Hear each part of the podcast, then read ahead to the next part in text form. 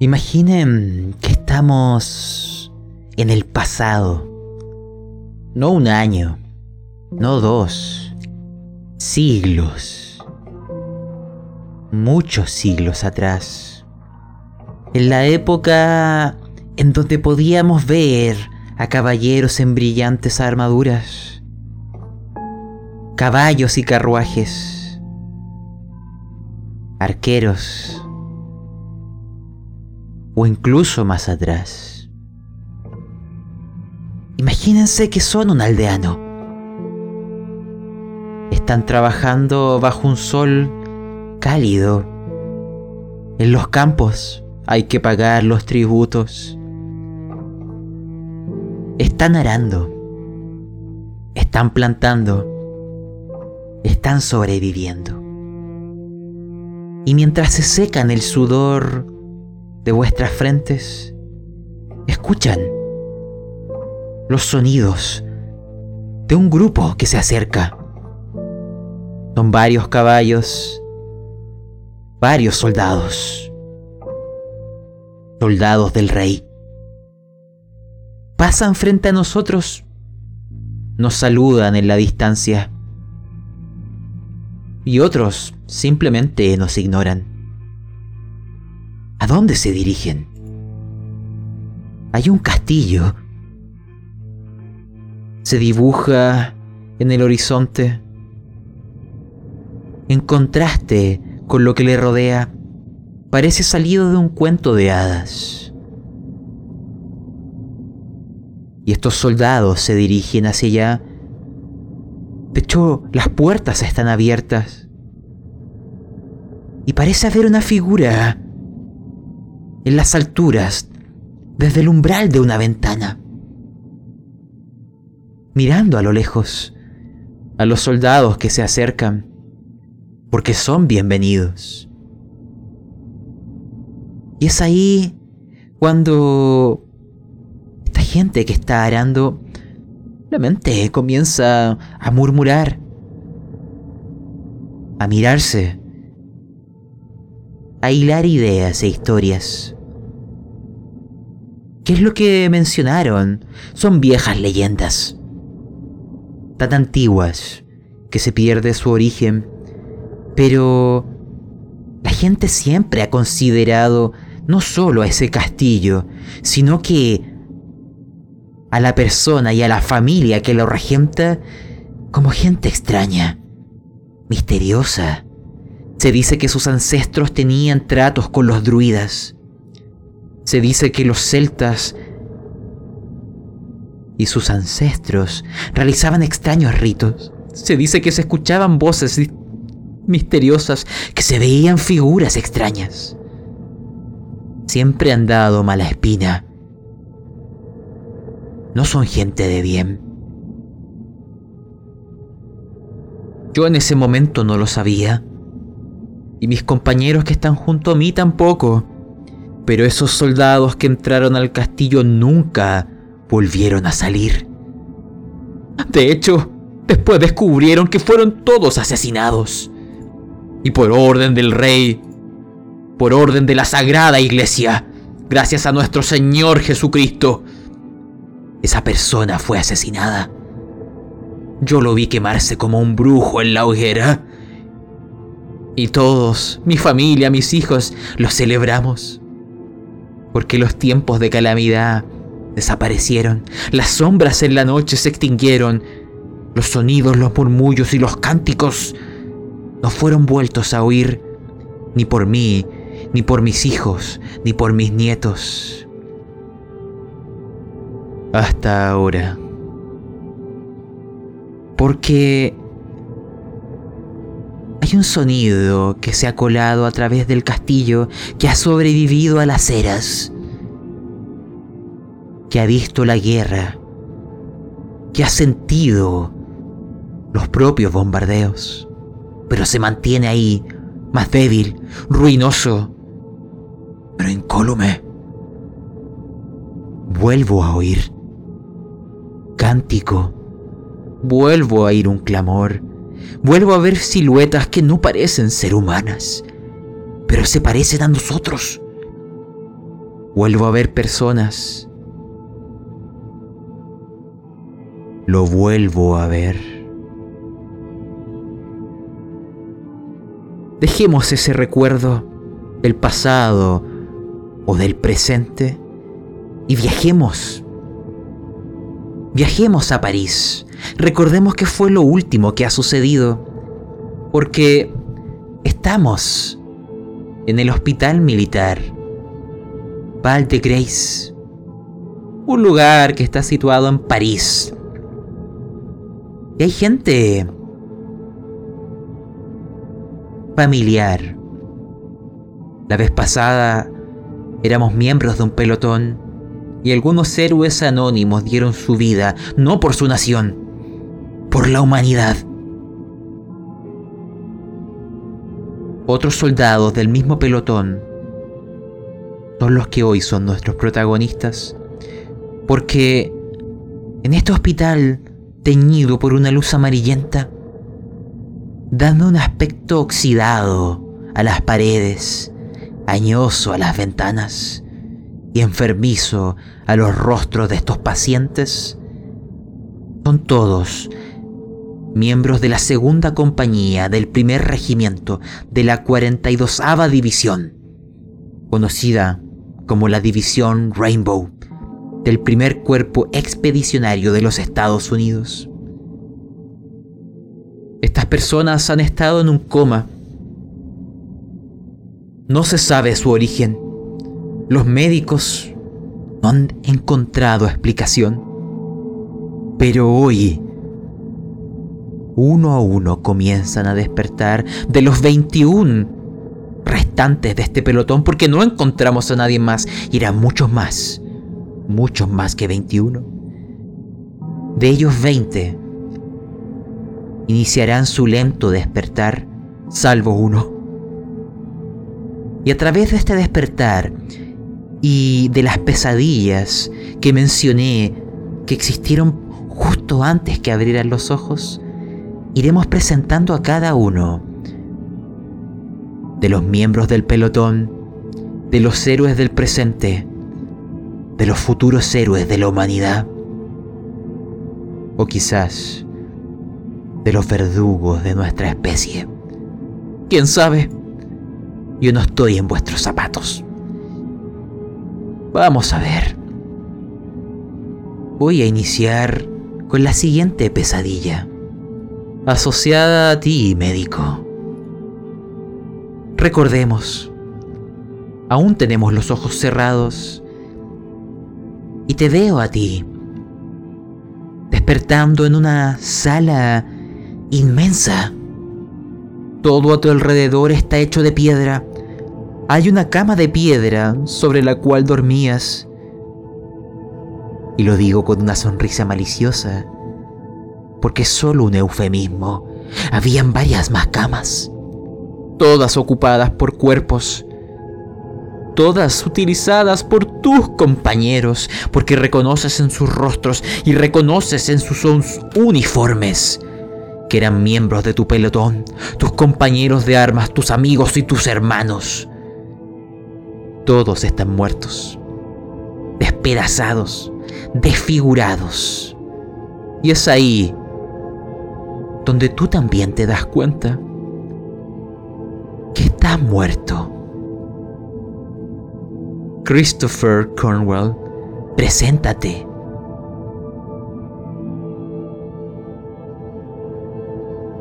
Soy Christopher Cornwell, un médico de origen británico. Se ha unido a, a las filas de este pelotón, ya que necesitaban a un médico para eh, apoyar en aquella trinchera, en aquella maldita trinchera. Lo digo así porque no recuerdo más que una pesadilla. Camas de piedra, mis compañeros heridos. Me tocó el cuello, buscando el pulso. Y no lo encuentro.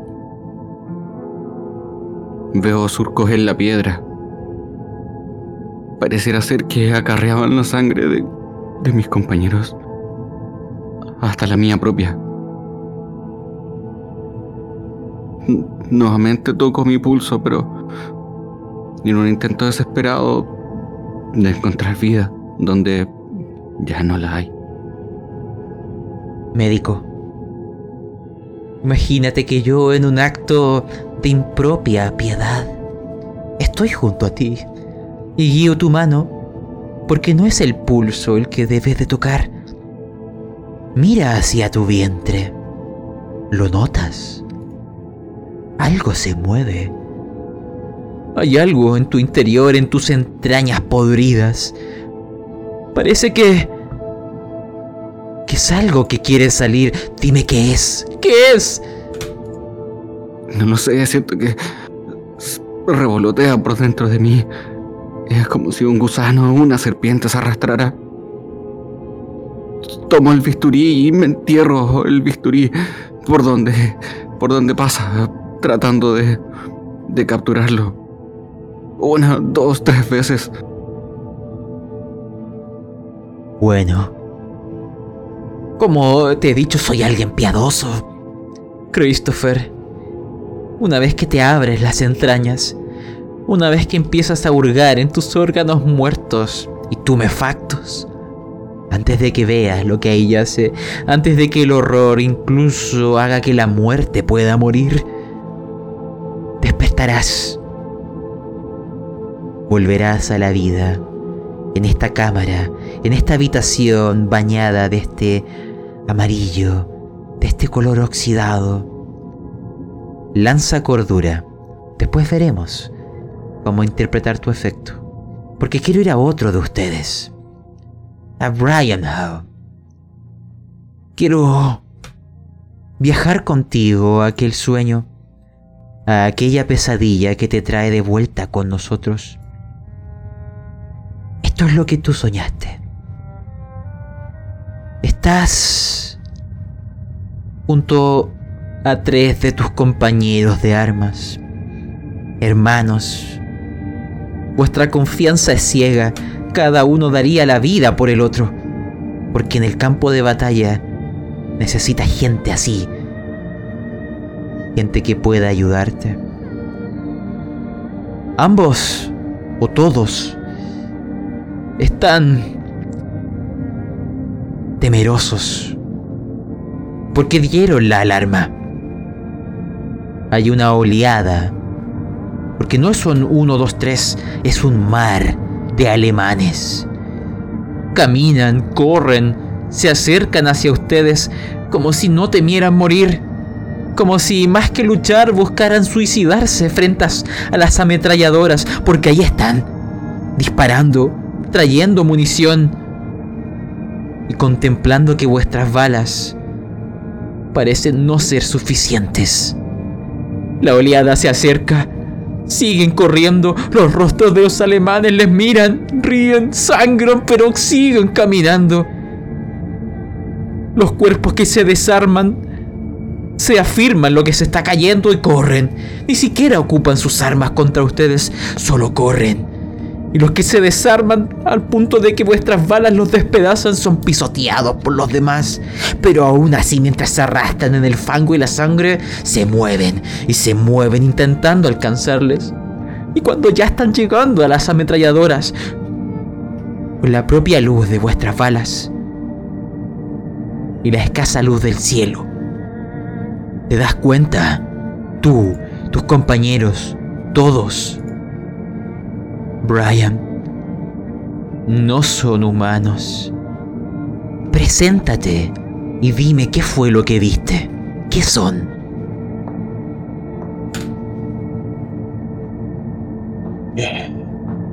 No. No soy de soñar, pero.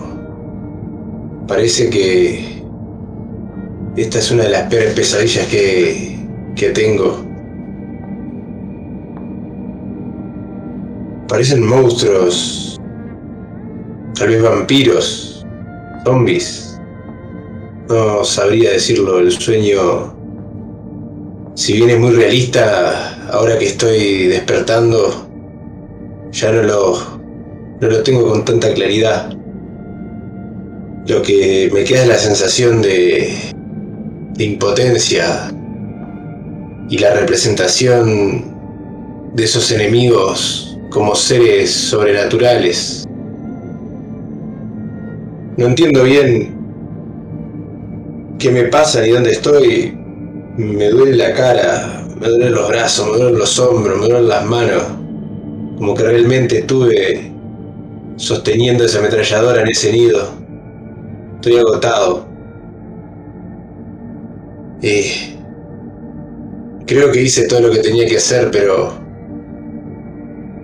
realmente no lo entiendo. Estoy confundido, mareado. Ya lo digo, no es normal que tenga sueños y menos pesadillas.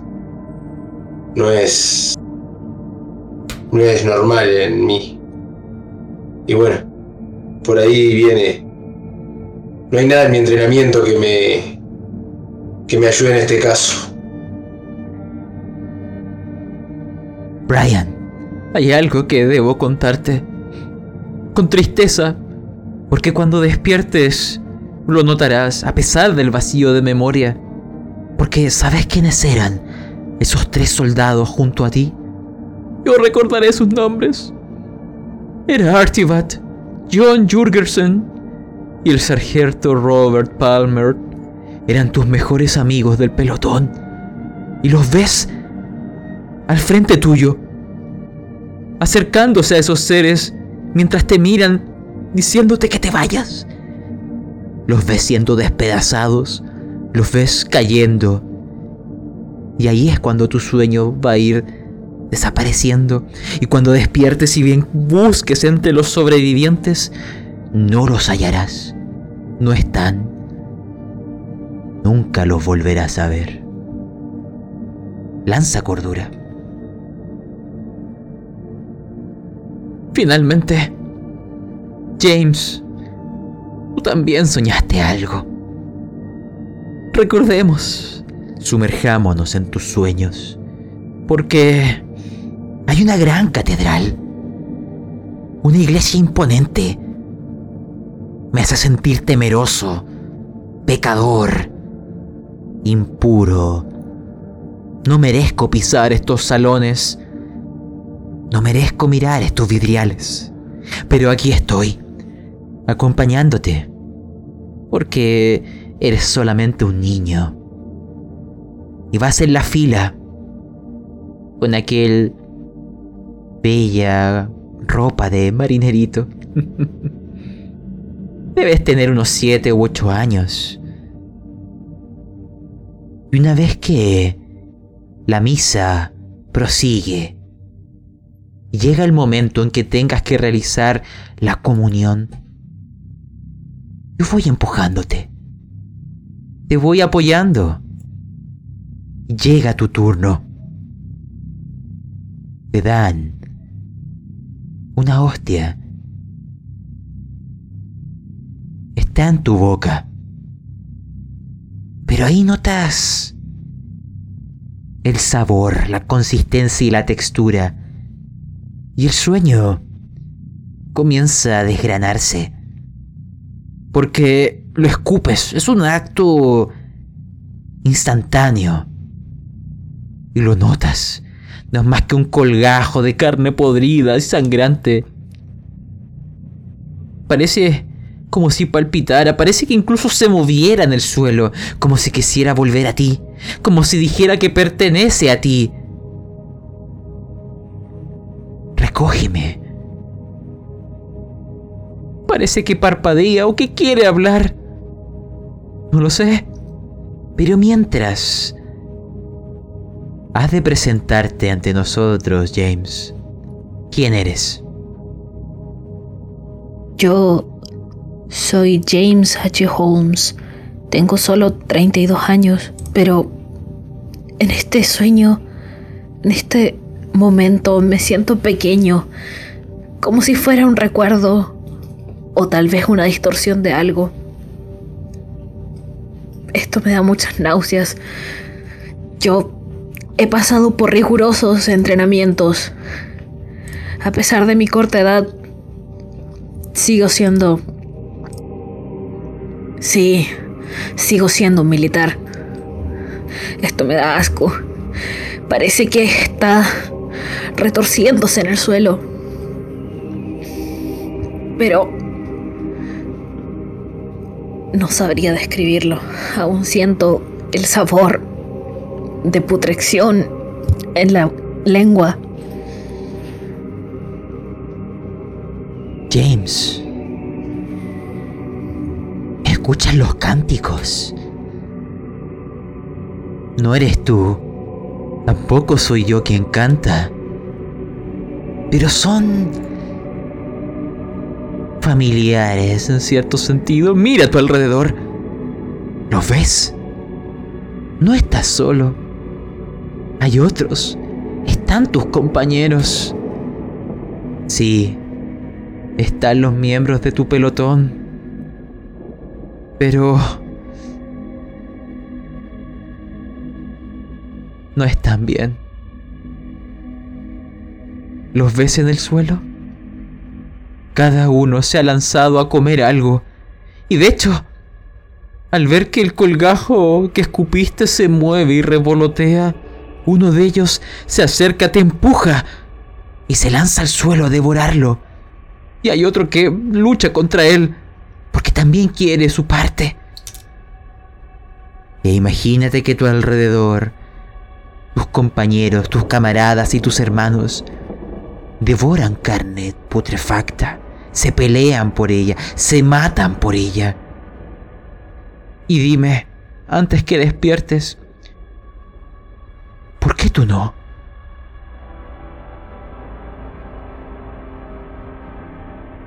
Esto es demasiado asqueroso. Jamás podría permitirme realizar algo así. Además, se supone que esto no está bien. E-, esto me parece tan... Ah, está todo tan mal. De seguro es un sueño, una pesadilla. Pero... Pero... Justo cuando tu sueño va deshilachándose, parece que hay algo en tu mano algún objeto que... Ay, se pierde en el despertar. Lanza cordura. Vamos a ir viendo a cada uno. Veo que de los tres solo uno ha fallado. Así que quiero que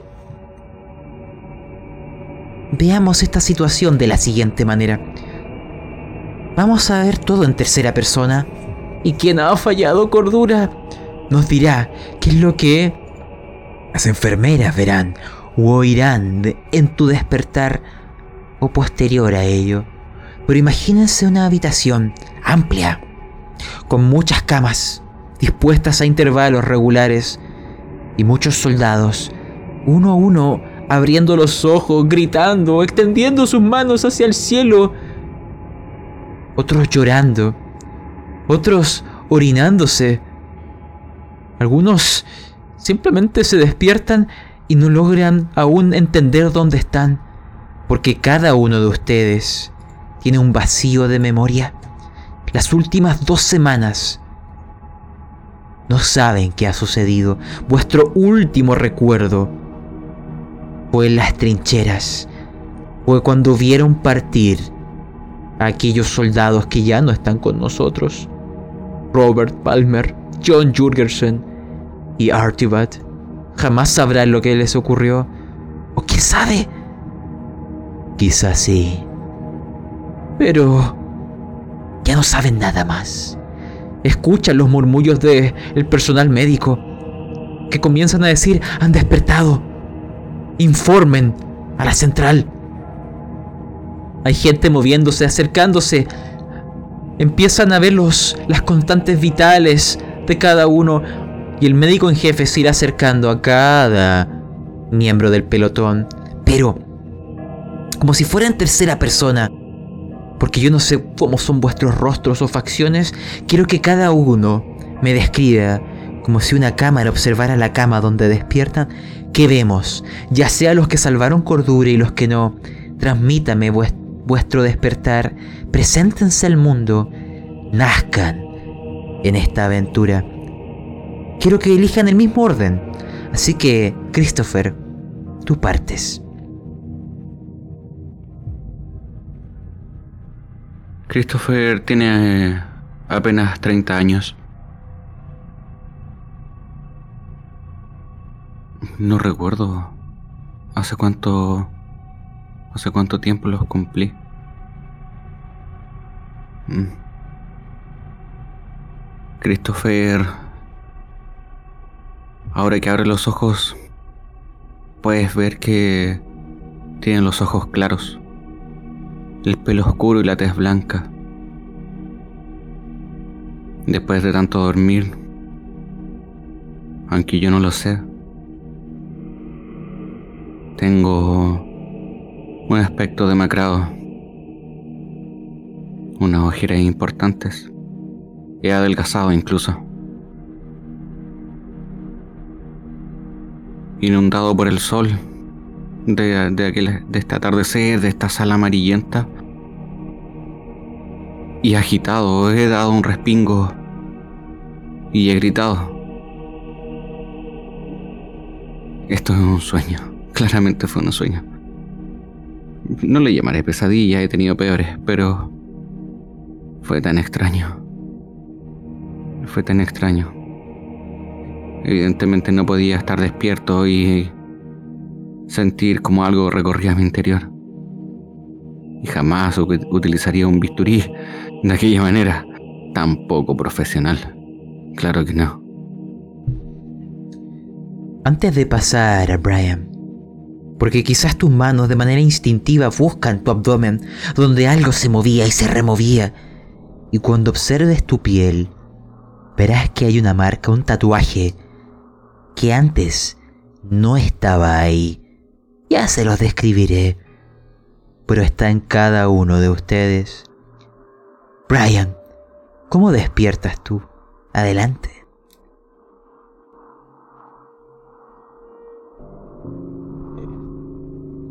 No sabría decirte si despierto o sigo en el sueño. Creo que sigo en el sueño aunque esté despierto.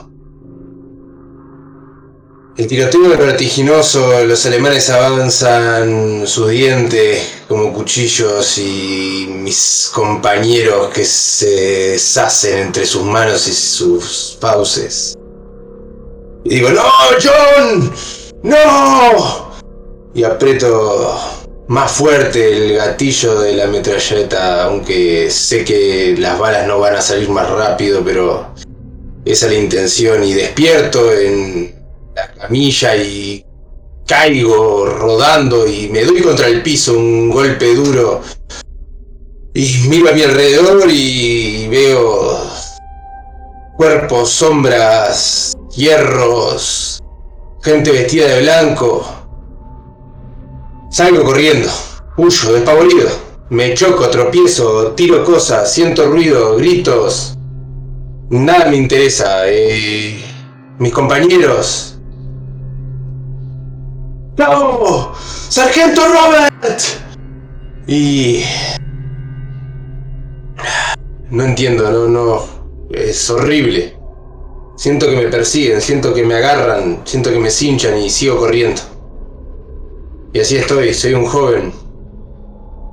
Un jovencito, 22 años, cuerpo atlético, musculado, metro ochenta y algo. Soy una especie de deportista, por decirlo así. Este. Corro y pecho y llevo puesto, tengo fuerza, buena constitución. Así que no sé contra qué me doy, no veo realmente, estoy prácticamente inmerso en el sueño, salgo, estoy en la pesadilla, veo un poco la realidad, hay cosas, gente, no, no entiendo. Así que bueno, así está Brian en este momento. Imagina que es el propio. los propios miembros del personal médico que tienen que acercarte a ti y contenerte. Incluso puede que te inyecten algún tipo de sedante. Quizás entre tus movimientos golpeaste a, alguien, pero ese sedante te ayudará, te calmará. Estás bien, Brian. Estás bien. Finalmente, James, ¿cómo es tu personaje? Descríbemelo en su despertar. Es un joven de 32 años, de mandíbula ligeramente marcada, rasgos principalmente finos. Alguien diría que es como un joven normal. Al fin y al cabo está bien entrenado en pasar desapercibido, en combates cortos y rápidos, ágil. A pesar de no tener tanta experiencia en combate pesado, es bastante lo que sabe defenderse, por así decirlo. Es un joven que tiene una pequeña cicatriz en el rostro, pero casi imperceptible. Al momento de despertar en la camilla, simplemente abrió los ojos lentamente. Se intentó incorporar, pero justo había una enfermera al costado. No logro decir alguna palabra. Siento la garganta seca. ¿Qué clase de sueño fue ese? Aún siento algo de náuseas. Se sentía tan real. Pero por lo menos ya estoy acá. Parece ser un hospital. No comprendo qué está pasando. Tendré que inspeccionarme a ver si es que no me falta ninguna extremidad. Oh, James, no te falta nada, pero traga saliva, porque hay un extraño sabor residual en tu boca. Nada de qué preocuparse. Quiero dar cierto contexto, cierta información, y haremos un pequeño salto de tiempo. Porque como si fueran simplemente tumbas, que cada uno va alzándose de vuelta a la vida, no solo notarán que tienen un tatuaje en distintas partes de su cuerpo, para imaginarlo, porque imagínense que alguien tiene un, un pincel, un pincel de tinta china, que con él va a hacer ligeros trazos. Son figuras concéntricas, no círculos. Son como medias lunas, pero da la sensación de que hay un círculo sobre otro, cada uno interconectado, devorando el anterior o naciendo del mismo. Forman un intrincado padrón. Una geometría que se repite en cada piel de los miembros de este pelotón. Es perfectamente idéntico. Un artista que pudo replicarlo. No sé dónde se lo hicieron. De hecho, hay una investigación sobre ello. Pero el doctor que está a cargo de ustedes, el doctor Alexander, un hombre anciano, calvo, con gafas pequeñas y barba abundante, da la sensación de sabiduría, de ser la persona que debería tener todas las respuestas. Pero incluso él está sorprendido. Porque lo que les dice es que hace cinco días les encontraron eh, desde un hospital que estaba en las afueras de Reims. Ustedes estaban a más de 100 kilómetros de aquel lugar, o mucho más. En un principio se creyó que ustedes podrían haber sido víctimas de algún nuevo tipo de gas. Todos tienen amnesia. Todos tienen este extraño tatuaje. Nadie nunca lo había visto. No se encontró nadie más del pelotón Rainbow. Y se piensa, y es aquí a donde iremos un ligero salto de tiempo, de que ustedes podrían haber desertado. ¿Por qué no estaban asignados a Reims? Dejaron las trincheras. Dejaron el lugar en donde debían estar sirviendo. ¿Qué ha sucedido? No lo sé. Pero avancemos en esta historia. Porque hay una persona. Estamos en un salón. Uno a uno. Serán entrevistados. Son ligeras preguntas, pero quiero oír vuestras respuestas. Porque está el teniente de policía militar. Un hombre llamado Alan Javier. Da un aspecto agresivo, gafas oscuras para esconder su mirada y unas enormes patillas que dibujan o da una sensación de ser alguien salvaje, de una violencia contenida. La habitación está cerrada. Está él con unos expedientes, con un mapa en la mesa, con un lápiz y una libreta. Ya ha entrevistado a otros. Simplemente les irá preguntando. Imagínense que todos llegaron aquí en momentos distintos. Pero quiero que todos me vayan respondiendo como si estuvieran juntos. Él les dice lo siguiente.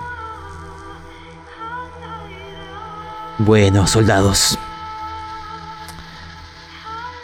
Necesito información. Les muestra en el mapa un punto. Aquí es donde estaban asignados para servir. Fueron encontrados a casi 200 kilómetros del lugar donde estaban las trincheras, donde servía el destacamento. ¿Qué sucedió? Porque toda la evidencia que tengo es que son desertores. Y esto les costará un consejo de guerra y posiblemente una cita con el pelotón de fusilamiento. Todos ustedes malditos dejaron vuestros puestos y se fueron a Reims a tatuarse. Me parece una desfachatez, una traición a la patria, una vergüenza para los caídos. Y ahora todos me dicen que no recuerdan qué ha sucedido. ¿Acaso se pusieron de acuerdo para mentirme? El resto no ha podido decirme qué sucedió. No ha podido decirme cómo se fumaron de Chaumont y aparecieron en Reims. ¿Y nadie los vio atravesando el campo de batalla? ¿En qué tipo de vehículo se fueron? ¿Quién los llevó? Quiero nombres. ¿Qué diablos ha sucedido? A ver si pueden contarme algo distinto a sus compañeros. Si son más serviles, quizá los ayude para que no se encuentren con el pelotón de fusilamiento. Los escucho. Cada uno, dígame qué le dijo a la policía militar. Mismo orden.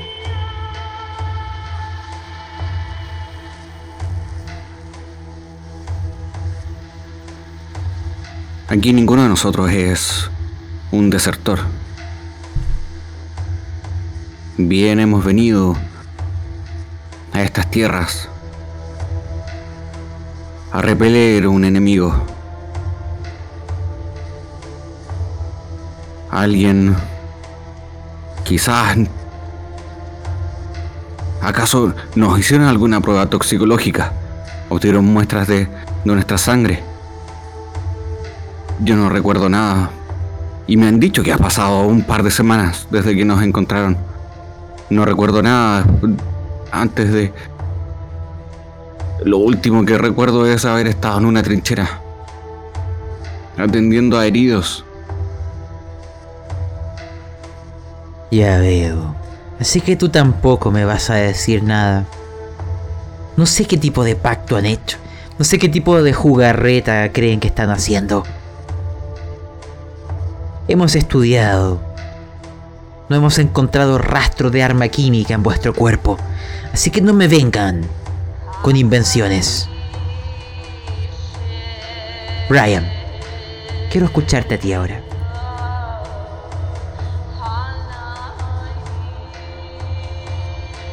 Señor, eh, realmente me encantaría decirle qué pasó, pero ni yo mismo lo sé. Si lo supiera se lo diría.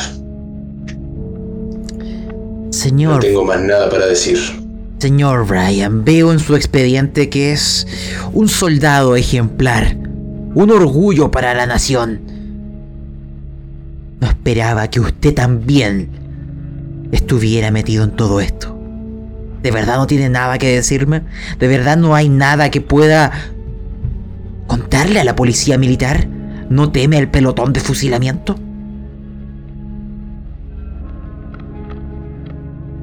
No, no temo a nada, señor. Lo que no me gusta es estas acusaciones injustas, señor. Pero no estoy en condiciones actualmente de revelarle ninguna información porque no la poseo. Tal vez si nos diera la oportunidad, podríamos tratar de resolver este. esto.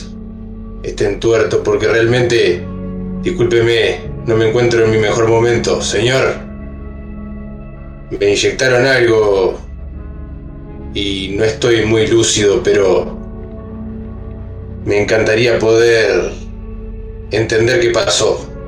Nosotros estábamos en nuestros puestos, señor y salió un grupo y ya no recuerdo más nada, señor.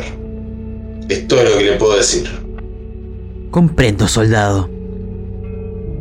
Puede estar seguro de que personalmente me encargaré de que esta investigación llegue a buen puerto y que las respuestas que evitan contarme lleguen a los altos mandos.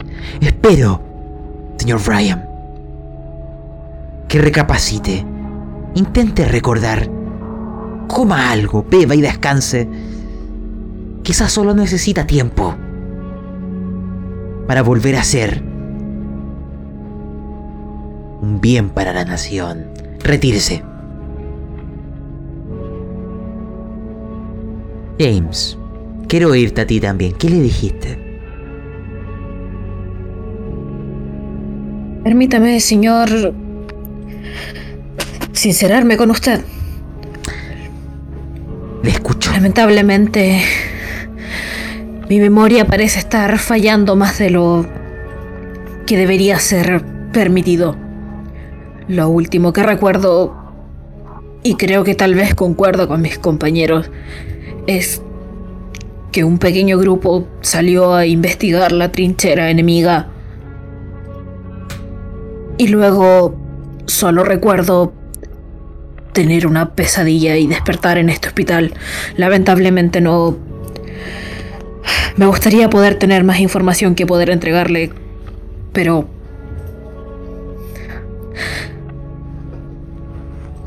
Lo lamento, señor.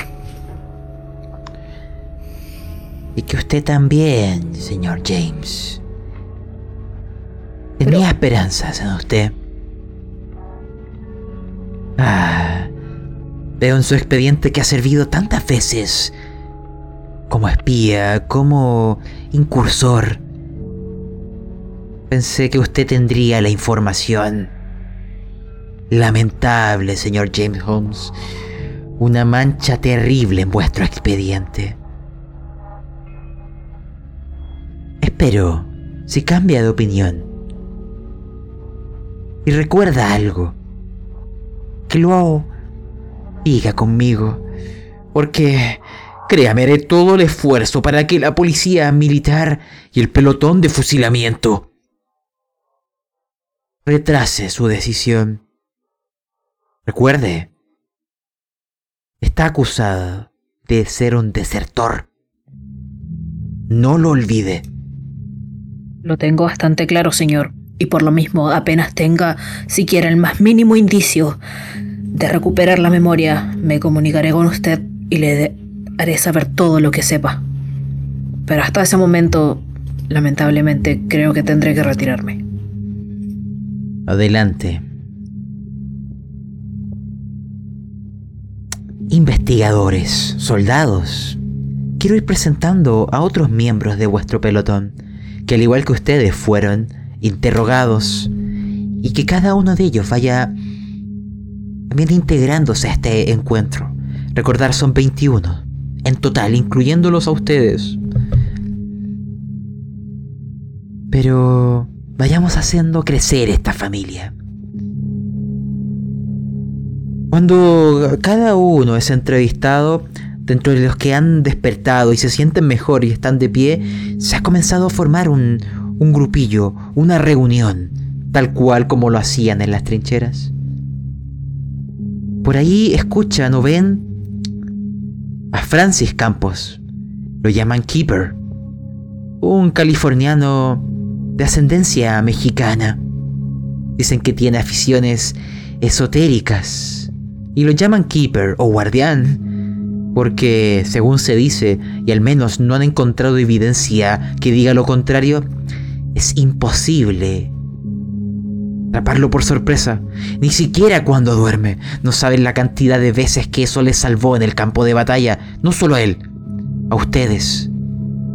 Y él está diciéndole a otra persona del grupo, porque Keeper era abogado antes de servir en la guerra. Simplemente le comenta las evidencias que nos están presentando son netamente circunstanciales. No son suficientes para que nos lleven a un pelotón de fusilamiento. Deberíamos tener el tiempo de encontrar pruebas que, que nos liberen de esta acusación. Estoy seguro que ninguno de nosotros es responsable de lo que se nos acusa. De hecho, ni siquiera recuerdo qué que ha sucedido. La persona que, a quien le estaba diciendo esto y está dirigiendo esta reunión es Joe King, el sargento más veterano de la compañía. Un bostoniano de altura media y muy musculoso. Al comienzo, cuando ustedes se unieron al pelotón, era una persona impopular entre los más jóvenes, porque tiene un agudo sentido de la disciplina. Sin embargo, con el pasar del tiempo, con el pasar de las batallas, se dieron cuenta no solo que era un buen soldado, sino que era el mejor camarada que podías tener. Lleva siempre encima un amuleto, incluso ahora lo tiene, de su novia, Elizabeth. Esperemos puedan volver a encontrarse. Y él empieza a apuntar a otro miembro, a Maurice un emigrante polaco, jovial, bajo, fuerte. También ha luchado con ustedes espalda contra espalda. Su sonrisa eterna que se esconde bajo aquel bigote no ha desaparecido, a pesar de todo lo que ha sucedido. Es una luz en las trincheras. Era un cobijo de todos ustedes. Dicen que siempre tiene mucha suerte. Y esta vez no es la excepción porque él parece tener una idea, parece tener una forma de salir de este entuerto. Y hay otra persona que quiero presentar antes que ustedes se integren a la conversación. Mas él está dormido, porque de los 21 miembros hay uno que no despertará. Richard Harper. Tu pelo desaliñado. Una barba que ahora está corta, pero que con los días crecerá se mantiene en coma. No sé qué está soñando. Quizá está perdido en aquellas pesadillas. Es lamentable. Pero algún día lo entenderán. Soldados, quiero que ahora ustedes, liberados en la mesa, me describan este grupo de manera muy general. Porque aquellos soldados son vuestros hermanos. Intégrense a la conversación tal cual como lo hacían en las trincheras. La mesa es vuestra.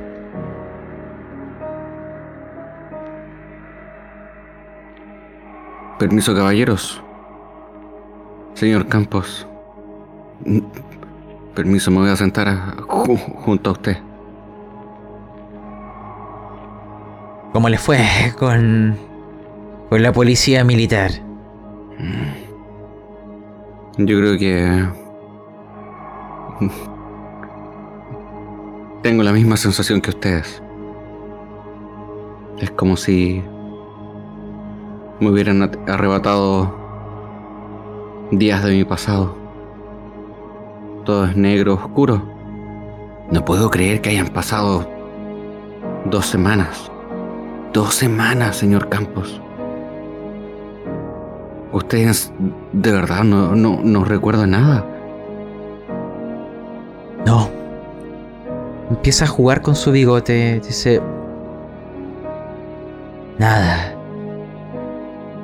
Joking. Es casi imposible, es casi imposible que la hayan tomado por sorpresa a usted. Señor Campos, no lo sé. Todo es tan extraño. Él ríe, pero una risa triste, porque no tiene cómo responderte. El resto también, intégrese.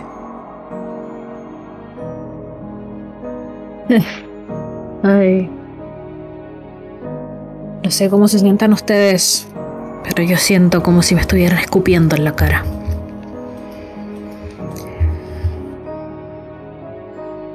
Es Joe, Joe King, el que ahora corresponde a, vuestro oficial superior de lo que queda del regimiento Rainbow. Él con sus grandes y musculosos brazos te abraza, muchacho. Te dice, James, tranquilo. Salimos de las trincheras y saldremos de esta. Los mira a cada uno porque tiene una pregunta también. Él muestra su tatuaje y pregunta para confirmar. ¿Todos tienen esta marca? Me arremango y le muestro. Yo también lo tengo, pero en el brazo, en el antebrazo izquierdo. No sé en qué momento llego ahí. Brian, ¿y tú? ¿También lo tienes? Sí, señor. Y se baja, se baja un poco ahí, muestra en el pecho un tatuaje. Joe, para... Porque él está como confirmando información. Quiero confirmar que todos hemos experimentado lo mismo. Nadie recuerda nada desde que estábamos en las trincheras. Y John, Robert y Artie nos dejaron. ¿Nadie recuerda nada después de eso? No, señor. Simplemente se fueron. Y nada. Pesadillas y despertar en este hospital. No, señor King. Y... Eh, Christopher mientras se tocaba la pierna porque le duele cuando baja la temperatura. Está algo cojo por una esquirla o de, de, de granada y se da cuenta que también tiene el tatuaje. No se había dado cuenta porque estaba en su pierna. Ni tenía alguna venda. Señores, tengo el tatuaje el mismo que ustedes. ¡Qué mierda! Parece casi de una secta. Joe, Pero- dice, alto.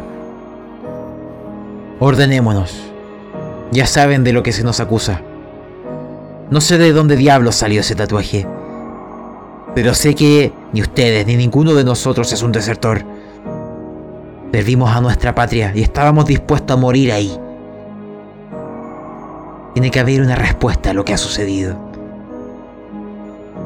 Y es ahí donde Maurice intercede. Él siempre ha sido famoso por su increíble suerte. Y nuevamente, esa suerte no solo le ayudará a él, sino que a todos ustedes. Porque Maurice les dirá, eh, Señor, tengo una... Tengo una idea. Yo tengo un amigo un amigo en el Estado Mayor, en la oficina. Puedo pedir un teléfono y llamarlo. Él debe tener la información de, de qué es lo que ha sucedido con nosotros, porque no nos han dicho todo. Estoy seguro que, que hay algo que... que hay alguna pista que podemos encontrar. Eventualmente nos darán de alta. Esta investigación no se va a resolver de un día para otro. Pero juntos podemos resolver esto, al igual que lo, que, que lo hacíamos en las trincheras. Y también saber qué pasó con el resto de nuestros compañeros.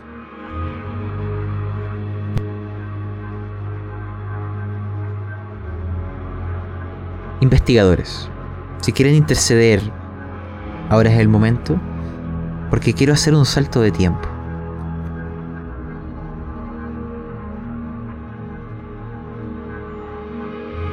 De acuerdo. Imaginen lo siguiente. Imagínense ustedes con las horas pasando, con los días pasando, en estas grandes habitaciones de este color amarillo oxidado, de estas grandes ventanas que dan hacia París. Y en esta monotonía que se transforma también en el miedo de saber qué ocurrirá con ustedes. En el cuarto día, logran contactar con el amigo de Maurice. Y logran obtener información. Actualmente, los 20, salvo el 21, han despertado. No todos se encuentran tan bien, hay algunos que parecen estar mejor que otros. Pero eventualmente todos serán dados de alta. De hecho, Ustedes tres, Brian, Christopher y James, el día de hoy serán dados de alta. Son los primeros del pelotón. Eso no significa que puedan irse y hacer lo que quieran. Todos los días, a las 9 de la mañana, tienen que estar aquí firmando. Porque el doctor lo conocieron, ¿eh? el doctor Joseph Belfry. Él siempre los sigue, siempre los observa. Es un doctor más joven que Alexander. Pero su mirada inquisitiva, su lengua que siempre se moja los labios cuando los ve, como si fuera alguien que estuviera esperando depredarlos, devorarlos, que cayeran y se equivocaran, es quien estará esperando que firmen. Si ustedes no me llegan a firmar en la mañana a las 9, se les considerará desertores. Porque están bajo investigación. Fuera de eso podrán moverse libremente. Donde quieran. Solo vuelvan en la mañana. Pero la información que obtienen, y esto lo oye todo el pelotón, a través del teléfono, imagínense que él lo pone como en altavoz, así como que todos en silencio, le dice a su amigo que hable fuerte, y todos escuchan. Y esta es la información y recuérdenla bien, es la primera pista a vuestro pasado. El día 13, el cuartel general recibió un mensaje de la segunda compañía. De ustedes. Informando de un extraño accidente en el que había muerto el capitán George Lombard. Recordemos que él era el que tenía la cabeza en forma de huevo, quien recibió a esta mujer pelirroja pues parece que murió. Pues bueno, se enviaron varios mensajes. Y al parecer nunca llegaron. Pero pocas horas después se recibió un nuevo mensaje. Según el cual ya había llegado el capitán sustituto para vuestro pelotón, un tal Peter Stress. Sin embargo, soldados, no existe ningún oficial con ese nombre en el ejército. Ni el ejército jamás envió un capitán de reemplazo. Esa fue la última comunicación con el pelotón Rainbow, porque ahí las comunicaciones fueron cortadas. Cuando otro pelotón logró llegar a vuestra posición, encontró las trincheras abandonadas, como si hubiera habido una deserción en masa. No había nada. Nada. A raíz de la ofensiva alemana sobre Reims, el 15 de julio, y de la contraofensiva aliada el día 16, parte de los efectivos de lo que quedó en otras zonas de la división Rainbow se trasladaron a esa zona. Y ahí descubrieron los cuerpos de 21 soldados entre las ruinas de un viejo castillo. Estaban desnudos. Eran ustedes. Se desconoce dónde quedó el resto de la compañía. Del castillo en cuestión ni siquiera se sabe su nombre. Solo que se encontraba en las cercanías de un villorio llamado Seis. Al cabo de unos días, el 30 de julio, el día de hoy, son dados de alta. Esa es la información que les dio el contacto de Maurice. ¿Dónde fueron encontrados? Cerca de Reims, a 200 kilómetros y fracción de donde estaban en las trincheras. Vuestro capitán ha muerto. Vuestros compañeros que se fueron en, esa, en aquella misión, olvidados. Y los demás miembros del pelotón de la segunda división Rainbow, desaparecidos. ¿Por qué estaban desnudos? ¿Por qué estaban todos tirados en la intemperie? ¿Por qué todos tenían ese tatuaje? No lo sé, soldados, pero Joe King les da la orden de descubrirlo. Han sido dados de alta. Pueden moverse libremente. Soldados, Christopher, Brian, James, mientras estemos aquí, queda en sus manos encontrar respuestas. La vida de los 21 depende de ustedes. Una vez nos den de alta, nos uniremos. Christopher, tú eres el de más alto rango de ustedes tres. Queda al mando, teniente. Perfecto, señor. Chicos, partiremos la mañana, creo yo. Después de la firma, Exacto. obviamente. Estoy de acuerdo, señor. Algo. Muy bien. Eh, No, algo breve. tenemos que... Perdón. Adelante. Ya, bro, no sé. Dale tú, que se me fue. De acuerdo. Eh, es solamente una información de, de tiempo. Para poder moverse a distintos lugares, es posible hacerlo con vehículo o por tren. Ustedes tienen libre permiso para estar en París. Por eso antes firmar en las mañanas. Pero si desean moverse más lejos aún, pueden intentarlo siempre y cuando el viaje sea relámpago. Para que tengan noción, llegar a Reims en tren son 5 horas y 10 horas en vehículo.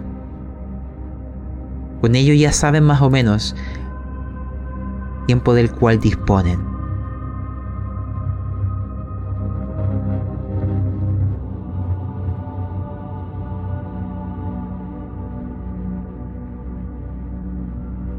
La mesa es vuestra. Chicos, creo que no volveremos por el tiempo. Dudo que alcancemos. Bueno, y sí, creo que la primera parada sería el castillo, ¿no? Ah, idealmente supongo. Hay que ver las opciones que tenemos con los tiempos que podemos manejar. Ya que estamos al fin y al cabo en búsqueda de poder limpiar nuestros papeles. Y basta medio minuto para que todo se vaya al carajo. Señor Brian, usted está Sí, muy señor. No estoy. No estoy en mí en este momento, señor. Estoy muy. Conmovido, podría decirlo, por las pesadillas que he tenido estas noches de matanzas y de enemigos sobrenaturales que se llevan y despedazan a nuestros compañeros. Las pesadillas son parte de los soldados. Se supone que es algo que ya deberíamos haber sabido. Jamás había tenido una pesadilla, compañero. Pero pensando un poco en nuestra en nuestra actual situación, pienso que tendríamos que usar todas las cartas que tenemos en nuestra baraja. Disculpen los modos de expresarme. No sé qué les parece a ustedes. Por lo menos yo estoy de acuerdo. Tenemos que ocupar todos los medios posibles para poder terminar con esto y, encontrarle un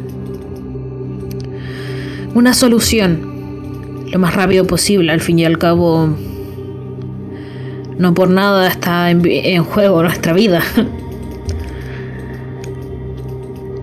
Como bien dicen, no tan solo es nuestra vida, señores.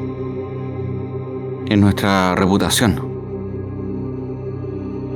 Nuestros nombres. Y también por nuestros compañeros. Por quienes no están. Por quienes no han despertado aún. Tenemos una misión. Cumplámosla.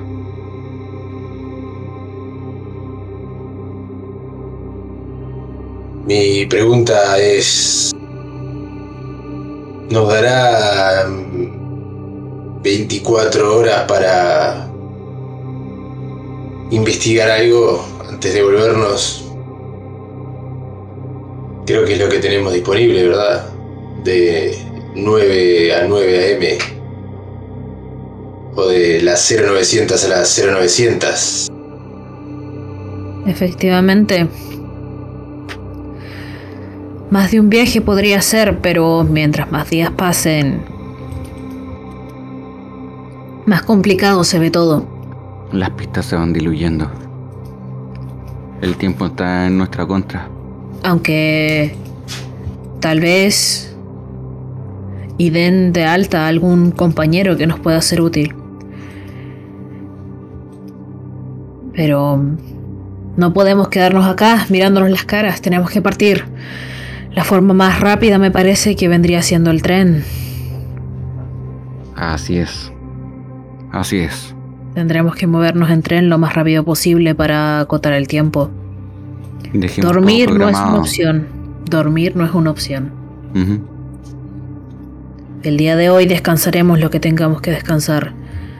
Preparemos Mañana- las cosas para mañana. Dejemos Exacto. todo listo. Viajemos ligeros.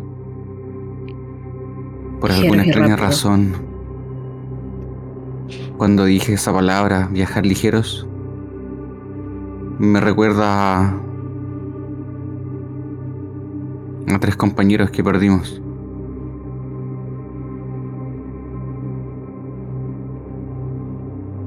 ¿Eso Bueno. lo decís en voz alta o lo pensás para vos? Lo pienso primero, luego lo externalizo por nuestros compañeros caídos, aquellos que viajaron ligero en el principio. Por ellos y por los que quedamos. por los que quedamos. Manos a la obra. Sí, señor. ¿Cuál va a ser nuestro primer objetivo? Boletos. ¿Para dónde, señor? Creo que lo mejor es volver a, a Reims. Allí, allá nos encontraron. ¿Cuántos kilómetros son a Reims, señor? Estoy un poco boleado por lo que me están dando para evitar que me ponga ansioso. Creo que son 140, 150 kilómetros. Cinco horas en tren. En 144 kilómetros, señor. 144 kilómetros. Me gusta a- el conocimiento matemático. Podría ir a consultar. Voy a ir a comprar yo los boletos. Y teniéndolos listos, podremos partir a primera hora. Señor Ho, ¿será bueno llevar armas? Siempre es bueno cargar un poco de defensa. al fin y al cabo ya nos están acusando de desertores. No sabemos qué nos podría llegar a encontrar en un lugar donde nos encontramos y ni siquiera recordamos. Así que... Como usted lo vea, señor. Yo me pregunto, ¿de dónde vamos a sacar armas en este momento, señor? Habrá que mover algún contacto. Quizá el señor King o el señor Korseniowski, Maurice, pueden conseguirnos algo. Miren, hagamos lo siguiente. Cada uno me lanzará suerte. King va a mover hilos. Los que me salven suerte tendrán una pistola. Si ninguno salva, les daré una como mínimo. Un, un revólver Colt 909 calibre 45. Veamos, James, lo logras. Chris, lamentable. Mientras esperamos que Brian lance, quiero hacerles una última pregunta antes de hacer como ese salto temporal. Quiero que en las afueras del hospital, ni siquiera sé cómo se ve, pero quiero que ustedes me adornen en este momento, porque ya antaño vi a tres soldados partir y no volver. Y ahora veo a tres soldados partir. ¿Volverán? Así lo espero. Quiero que, mientras ven a sus espaldas, entre las grandes ventanas, con este color amarillo oxidado que adorna toda nuestra escena como si fuera una película, una fotografía antigua, y ven a sus compañeros en las ventanas. Quiero que cada uno me diga, ya sea lo que está en vuestro corazón o lo que dicen en voz alta. Porque esto es más grande que ustedes. Ustedes se transformaron en hermanos en el campo de batalla y han perdido a los demás. Ni siquiera saben, ni siquiera recuerdan lo que ocurrió con el resto. Solo hay dudas, solo hay pesadillas, que no solo las tuvieron ustedes, los demás también sinceraron haberlas tenido. Y todas tienen horribles paralelismos con la muerte, con el dolor, con la carne. Así que quiero aquello, quiero sentir el mensaje que hay en vuestros corazones para ustedes mismos, vuestros camaradas, incluso si es un autoengaño. Y descríbanme la escena de vuestra despedida y espero el regreso. Señor Christopher, parta usted. Extrañamente,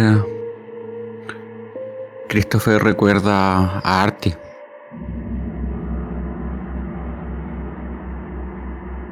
Un joven temeroso. Un joven que desprendía jovialidad. Su sonrisa llenaba los pasillos de las trincheras.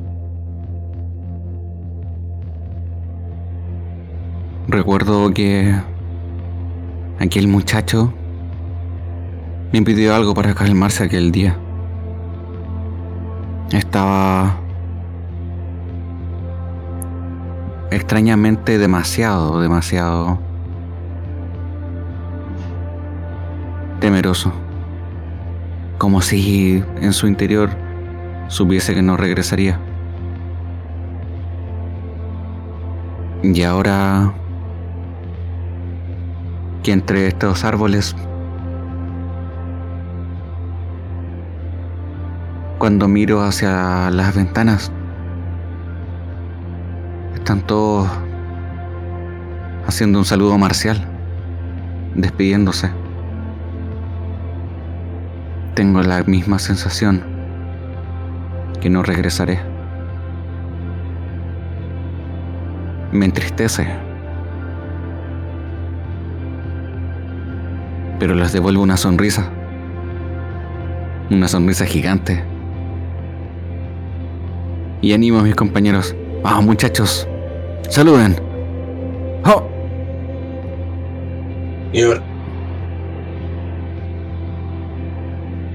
Sí, señor. ¿Y usted, señor Brian? ¿Qué mensaje o qué pensamiento hay en vuestro corazón? Es la primera vez en su corta vida que siente desazón y extrañeza. Es la primera vez que se lo acusa de algo que no sea cumplir con su deber. Y esto, esto le afecta directamente en el orgullo.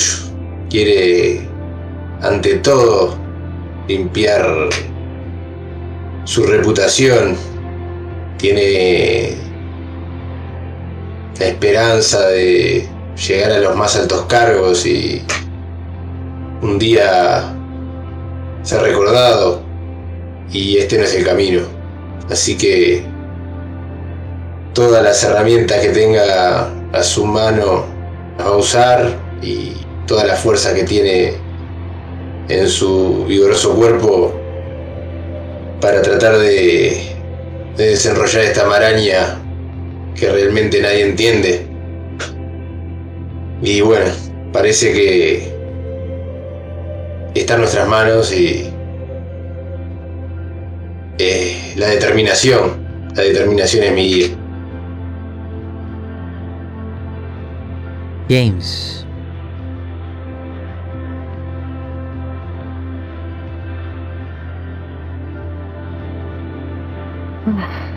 Aquí estoy. Aparentemente cierta información no ha podido llegar correctamente a mis oídos.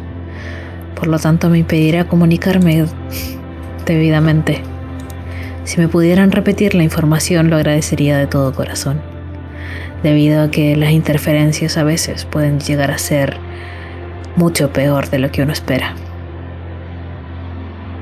Que sean tus compañeros quienes te lo digan.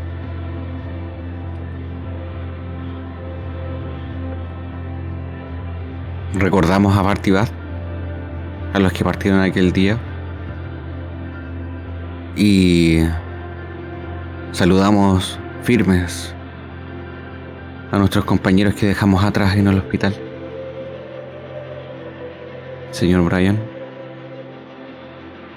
Y por mi parte, consternado por esta situación, ¿no? De, de que piensan que somos desertores y bueno, esto no, no le parece para nada y bueno, vamos a hacer todo lo que esté en nuestro alcance para desenrollar esta madeja de dudas que tenemos y limpiar el nombre de nuestro pelotón. Limpiar todos y cada uno de nuestros nombres. Qué bonitas palabras, qué bonitas intenciones. Espero de todo corazón, si es que me queda todavía, que logremos nuestro cometido, ya que esto finalmente Si no llegamos a buen puerto podría ser, como poco, una situación muy delicada. Sin embargo, no solo por nosotros que quedamos y por los caídos, sino que por todos los que incluso pudieron haberse visto afectados por esta situación. No es justo que nos den la espalda, aún sabiendo todo lo que hemos servido cada uno. Pero lamentablemente si estuviéramos en la posición de ellos también dudaríamos. Y no podemos negarlo. Por esa razón es nuestro deber y nuestra situación la que tenemos que mejorar. Que así sea, soldados. Pero mientras ustedes van partiendo, mientras el amarillo óxido empapa esto como la vieja película que es, olvidada en la historia, los soldados se cuadran pero el último que aún sigue dormido, en aquel coma inducido, puedo ver sus párpados moviéndose, como si siguiera perdido en los sueños. ¿Por qué no despierta? Un secreto es parte del misterio. Pero con ese hombre perdido en su coma, vuestros compañeros mirándoles partir, comenzará realmente el inicio de esta parte de la historia, lejos de las trincheras, perdida en vuestro pasado. Hagamos un ligero salto de tiempo para ver cómo es que llegaron ¿Y qué es lo que encontraron? El tren avanza. Pudieron subirse a él. Van como cualquier otro pasajero, pero vuestro destino es muy distinto a de quienes les rodean. Ustedes ya dejaron de ser simples soldados, ya dejaron de ser simples humanos. Son investigadores de los mitos, solo que aún no lo saben.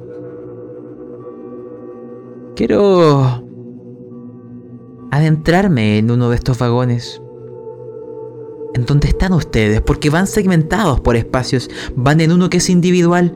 Hay una puerta de vidrio que nos permite ver los pasillos y simplemente hay sillas acolchadas que nos permiten vernos cara a cara. Solo están ustedes tres y los restos de alguna comida precipitada y la ventana que muestra cómo lo va cambiando el paisaje. Incluso veo restos de la guerra, alguna que otra cosa. Pero, ¿qué está ocurriendo en el interior de aquel vagón? Eso díganmelo ustedes.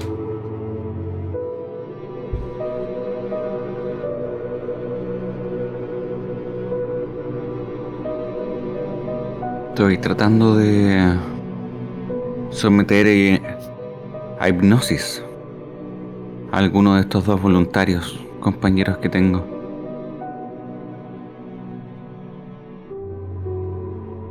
¿Lo hacen? ¿Son voluntarios, James O'Brien? Porque parece que vuestro doctor tiene otros talentos. ¿Qué es eso de la hipnosis, doctor? Tranquilo, eh, Brian no, no, no es nada relacionado con quirófanos, sino más bien trataremos de alguna manera entrar en tu mente en un estado intermedio entre la conciencia y la inconsciencia, para buscar allí, para rastrear, para quizás desvelar qué es lo que nos pasó en este último tiempo. ¿Le parece bien? Sí, estoy de acuerdo. Hay un par de cuestiones que apesudumbran mi mente desde que nos despertamos. Y si esa manera que usted dice logra sacar alguna información, hágalo. No tenemos nada que perder. Muy bien. Entonces voy a pedir que te recuestes en este en esta banqueta. Cierres tus ojos. Relájate. Extraigo de mi bolsillo el el reloj que regaló mi abuelo. Escucho el tic tac tic tac y lo acerco al oído de Brian.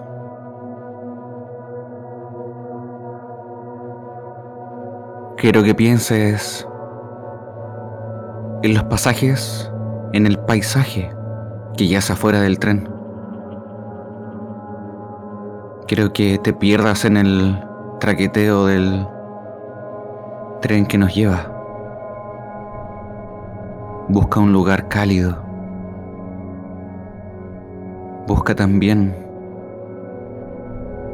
el relajo y el tratar de llegar a tu conciencia. Escucha el reloj.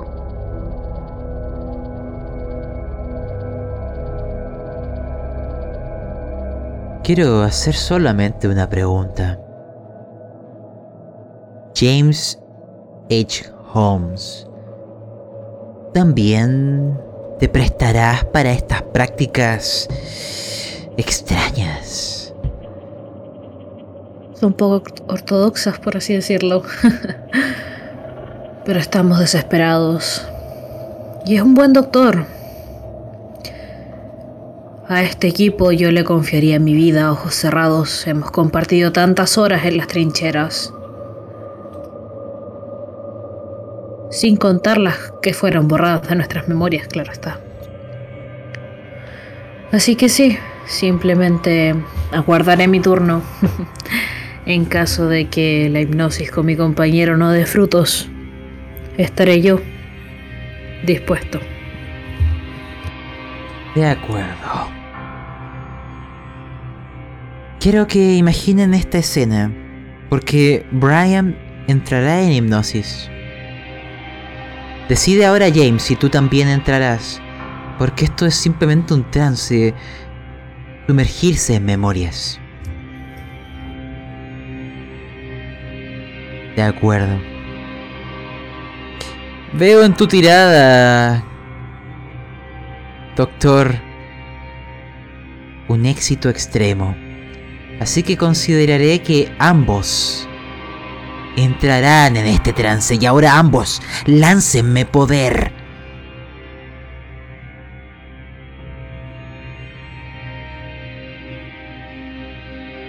Para saber... Oh, ya veo. Ambos salvaron. ¿Qué fragmentos puedo entregarles como migajas? les contaré. Y simultáneo a eso, preparen vuestra tirada de cordura. Son cantos. Los mismos cantos que algunos creyeron oír en sueños. Especialmente tú, muchacho, en aquella iglesia. Los vuelves a oír. comienzan a sumergirse en vuestro subconsciente. Son solo fragmentos de recuerdos difusos. Se hunden en las memorias, desaparecen. Pero hay imágenes.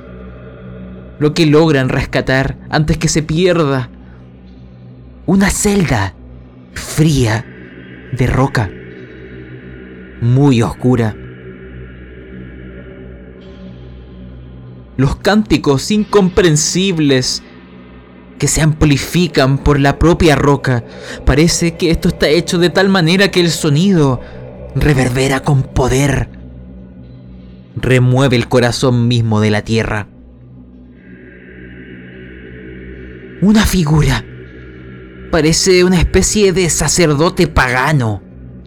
Porque la manera en que está vestido es grotesca es extraña. Y luego... Afírmense porque... El dolor. Hay dolor en vuestros cuerpos. Es un dolor real, palpable, gritos. De hecho, ustedes están bajo hipnosis, pero el doctor lo escuchará. Ambos comienzan a gritar. Sus manos comienzan a adherirse al doctor y lo aprietan con fuerza. Les duele, les duele, les duele, les duele. Y luego un recuerdo vívido de ustedes, de otros, mirando hacia el cielo, caminando hacia la luz, con las manos extendidas. Y luego de eso, vuestras memorias se pierden y caen en la inconsciencia del olvido. Veamos vuestros lanzamientos. James, salvaste cordura. Brian, lanza tú también.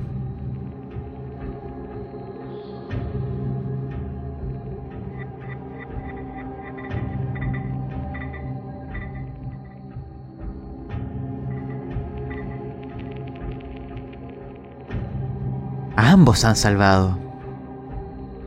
Muy bien. Quiero que me describan esta escena. Vayamos... Vayamos hilando un final. Porque... Quiero que ustedes le transmitan al doctor lo que experimentaron y noten cómo esos recuerdos se desgarran y comienzan a desaparecer.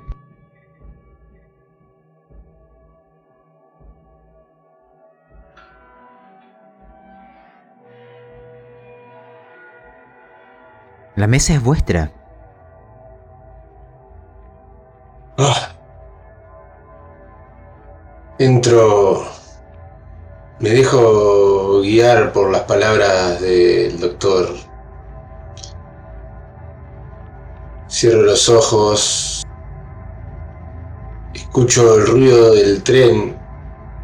Hace un ruido tal como el del reloj son las ruedas pasando sobre las vías. Tacatac, tacatac, tacatac, tacatac, tacatac, tacatac, tacatac. Rítmico, constante. Empiezo a perderme en los pensamientos.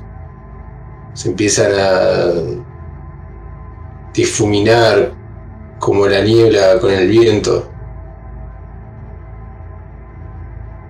Y la escena aparecen delante de mí, alrededor de mí, empiezo a sentirlo en mi carne. No sé interpretar realmente lo que estoy viendo. Es algo más allá de lo conocido por mi experiencia. Voces en otro idioma cantos inentendibles, hombres encapuchados, nos están torturando. Es lo que se me puede ocurrir, nos están torturando. Dolor, desesperación. Todos estamos acá. Todo nos está pasando. Salgo del trance de una manera abrupta. No hay mucho más. Miro a mi lado y miro a. Miro a Holmes y veo que le pasa algo parecido por su cara.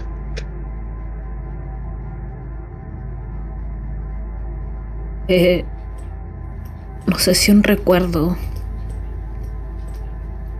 Esto era muy extraño. Al parecer fuimos capturados. Fuimos... Ah. Esto es muy extraño. Parecía... un culto. ¿Recuerdan lo que había dicho en el hospital? De que parecía un culto las marcas que nos habían dejado. Parecía que no estaba tan errado. Sin duda no había visto nada parecido antes y aparentemente ninguno de nosotros. Gracias a Dios. El dolor se sintió demasiado vivo. Doc, tal vez no te permita hacer de nuevo esa hipnosis. Podría ser un arma de doble filo. Sus palabras... sus recuerdos... Definitivamente han sido tormentosos. Eh, es inexplicable. Si me lo cuenta uno solo, diría que la hipnosis no ha resultado. Pero es como si hubiesen estado viajando juntos, como si hubiesen estado caminando de la mano por esos mismos recuerdos. Esto... No tengo palabras lo siento, chicos. No me digas lo siento, Doc. Tú eres el que nos, nos ayudó a aflorar este recuerdo, por así decirlo. No sé si es lo más sano. Esas palabras, de hecho, resultaron tan insanas que esto Ah, muchachos. Respiremos que... tratemos de calmarnos, volver a nuestro centro y concentrarnos en nuestra misión. Que lleguemos pronto a ese... a ese castillo. Quiero simplemente para ir cerrando esta sesión Imaginar que el tren lo vamos viendo desde el cielo. Ustedes han salido de aquella hipnosis, pero hay un último recuerdo, hay una última imagen que se difumina. Más que una imagen, es una mirada, es un color. Porque son dos ojos penetrantes ojos de un color verde pálido, casi amarillentos, y otras figuras altas, encapuchadas, cuatro de ellas. Se siente un sonido extraño. Una lengua. Sus ojos también son amarillentos bestiales, inhumanos. Y extienden sus manos al cielo. Y todos los ojos brillan cuando les ven. Y ahí todo se pierde. E imagínense que en algún lugar, en algún momento, algo abre sus ojos. Verdes, pálidos, casi amarillentos. Y mira un umbral y aguarda que las estrellas le sean propicias. Con ello, y con el tren acercándose a su, hacia su futuro destino, Vamos a cerrar la sesión por hoy. Investigadores, soldados, futuros héroes o sacrificios, quién sabe. Pero ya con la aventura terminada por hoy, si quieren dejar algún mensaje final para la posteridad, este es el momento.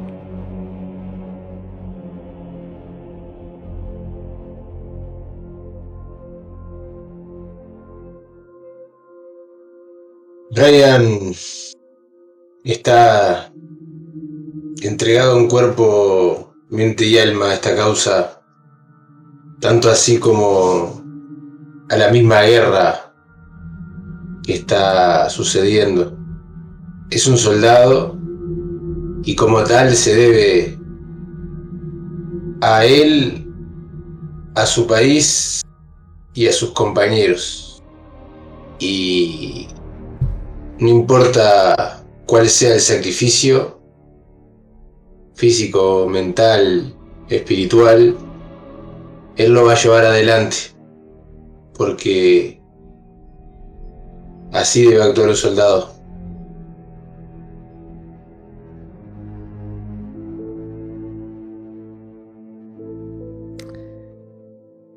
Que así sea.